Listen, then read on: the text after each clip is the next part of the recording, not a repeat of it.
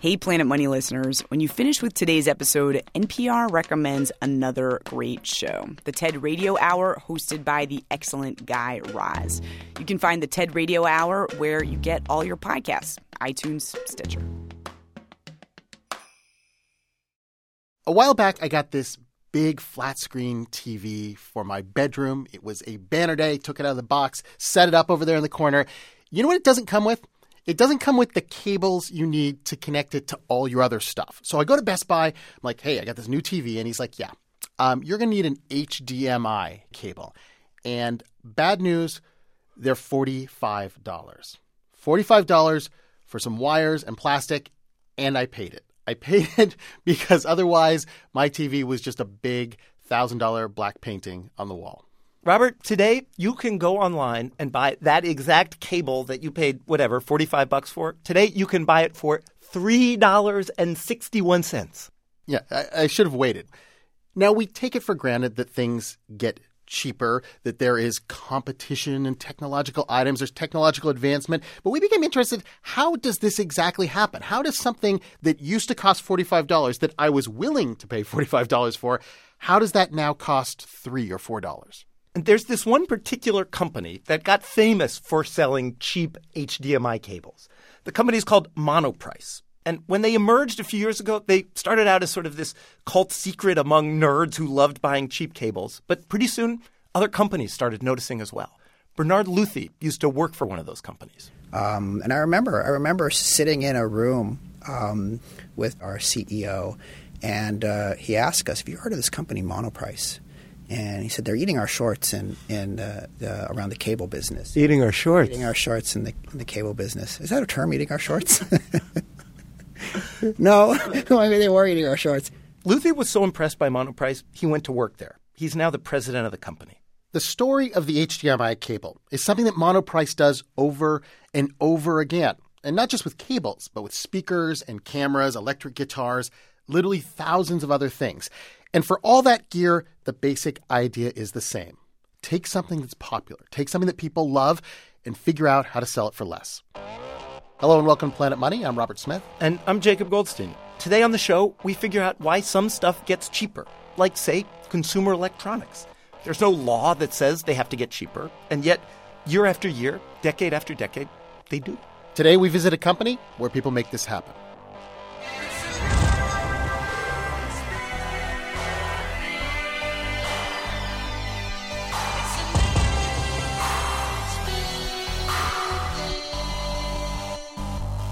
I went out to Monoprice a few weeks ago. Their headquarters is in this super generic office park in the awesomely named Rancho Cucamonga, California. It's at the base of the foothills just outside of L A, and they've got their offices there and this big warehouse. This building's about one hundred seventy-four thousand square feet in size.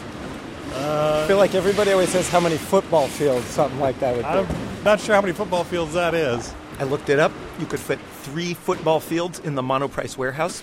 And cables, it turns out, still a big deal at Monoprice. Here's some cables, more cables, one thousand foot, five hundred thousand foot cables.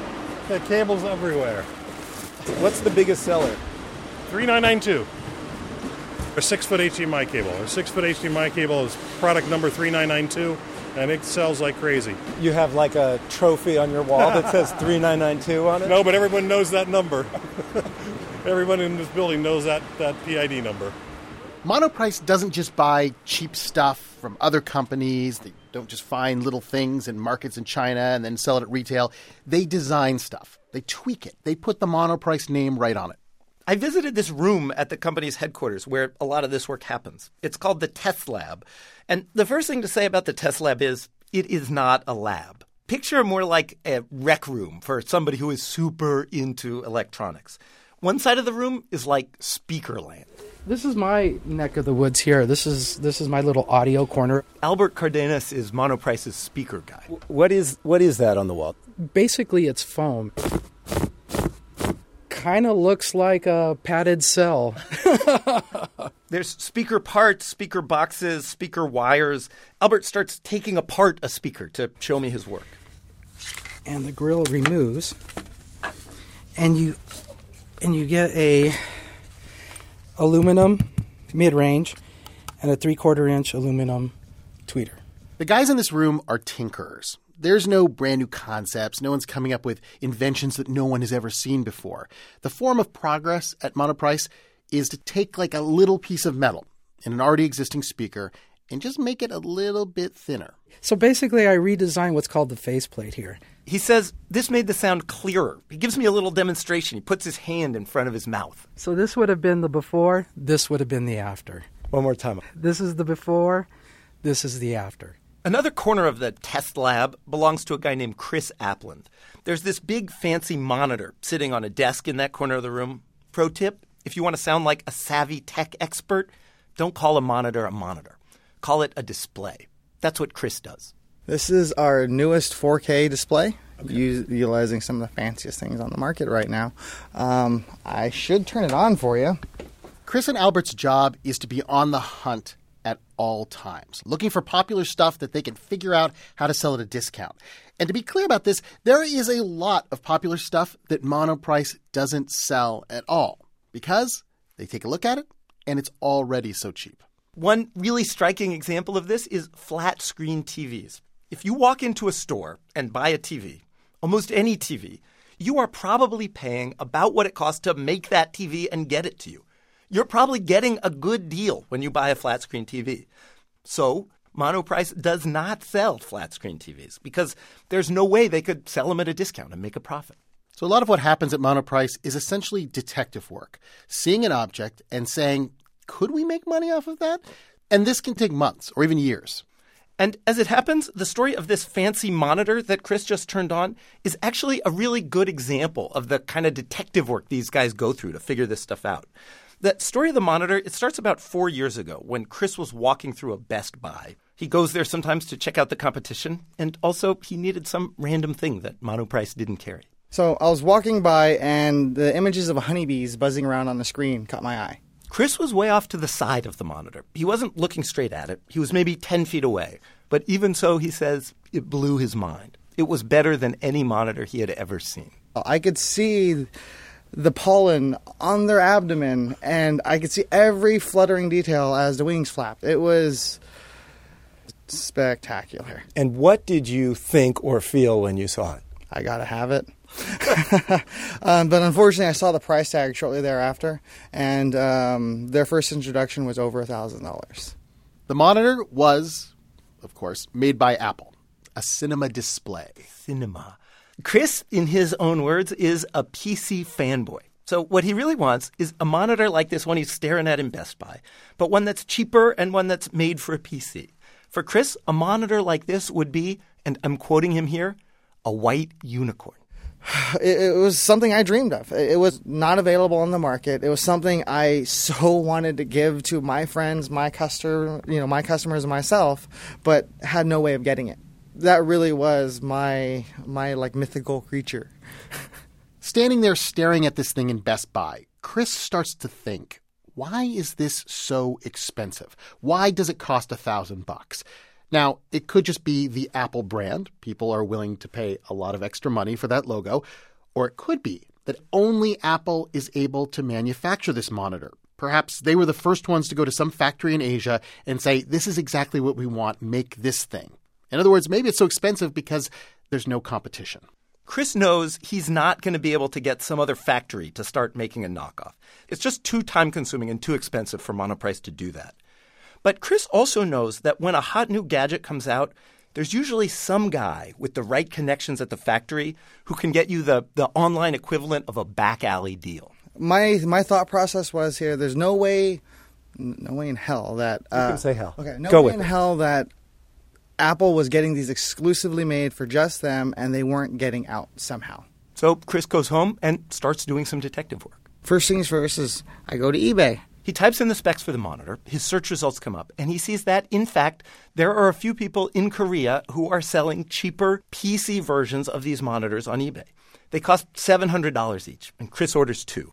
Then he waits for them to come by ship all the way from Korea. Um, so one thousand four hundred dollars later and almost three and a half months of waiting, my monitors finally arrived. One came cracked, essentially split in half, while one was perfectly great in working order. The one that worked was as beautiful as the monitor Chris had seen in Best Buy. So he does more digging. calls his contacts in Korea, searches this U S customs database that tracks every product that comes into this country. And Chris figures out a few things. The panels for these monitors are being made at a single factory in Korea. And what these guys are selling on eBay is factory rejects, panels that work but that have little flaws in them, flaws that mean Apple won't sell them at retail. This means Chris and Monoprice are stuck. There's no way we're going to go out there, buy factory rejects, rebuild a monitor and be like, hey, guys, the new hotness is here. Buy it for five hundred dollars. So for now, Apple still gets the market for this fancy new monitor all to itself. But about a year later, Chris starts hearing that the factory in Korea has expanded production of the panels.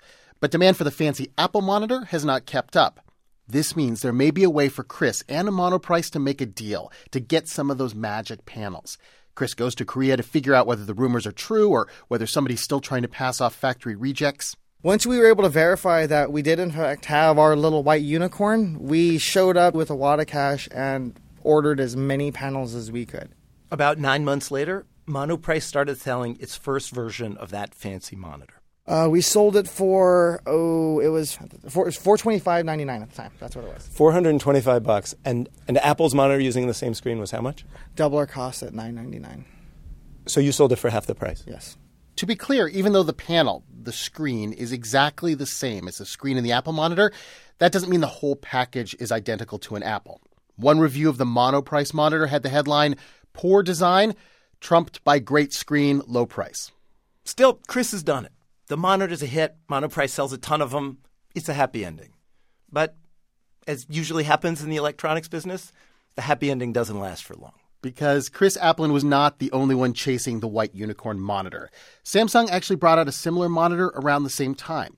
And in the two years since the monitor came out, more factories have started to make similar panels and more companies have started selling the monitors, which, of course, keep getting better and keep getting cheaper.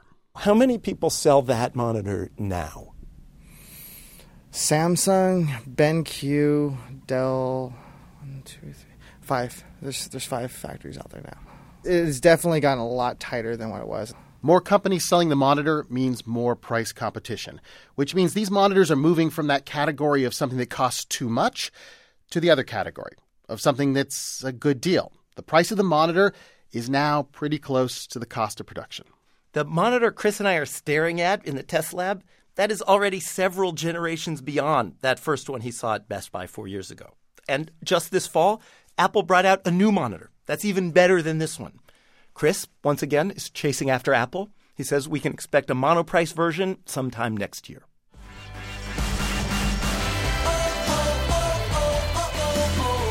We always love to hear what you think of the show. Please email us, planetmoney at npr dot org, or tweet at us. We will see it at Planet Money. Robert, you tweet at Radiosmith. I tweet at Jacob Goldstein. Uh, I'd like to say thanks to Jeffrey Morrison, a journalist who's written about Monoprice for C net, who talked to me for this story. Also to the people at I H S, who helped me understand some details about the monitor business. And thanks to our producer, Fia Bennin. Now that you're at the end of the episode, N P R recommends that you check out the TED Radio Hour. You can find it on iTunes, Stitcher, or your podcast distribution mechanism. I don't even know what to call those things. Your podcatcher. I'm Robert Smith. And I'm Jacob Goldstein. Thanks for listening.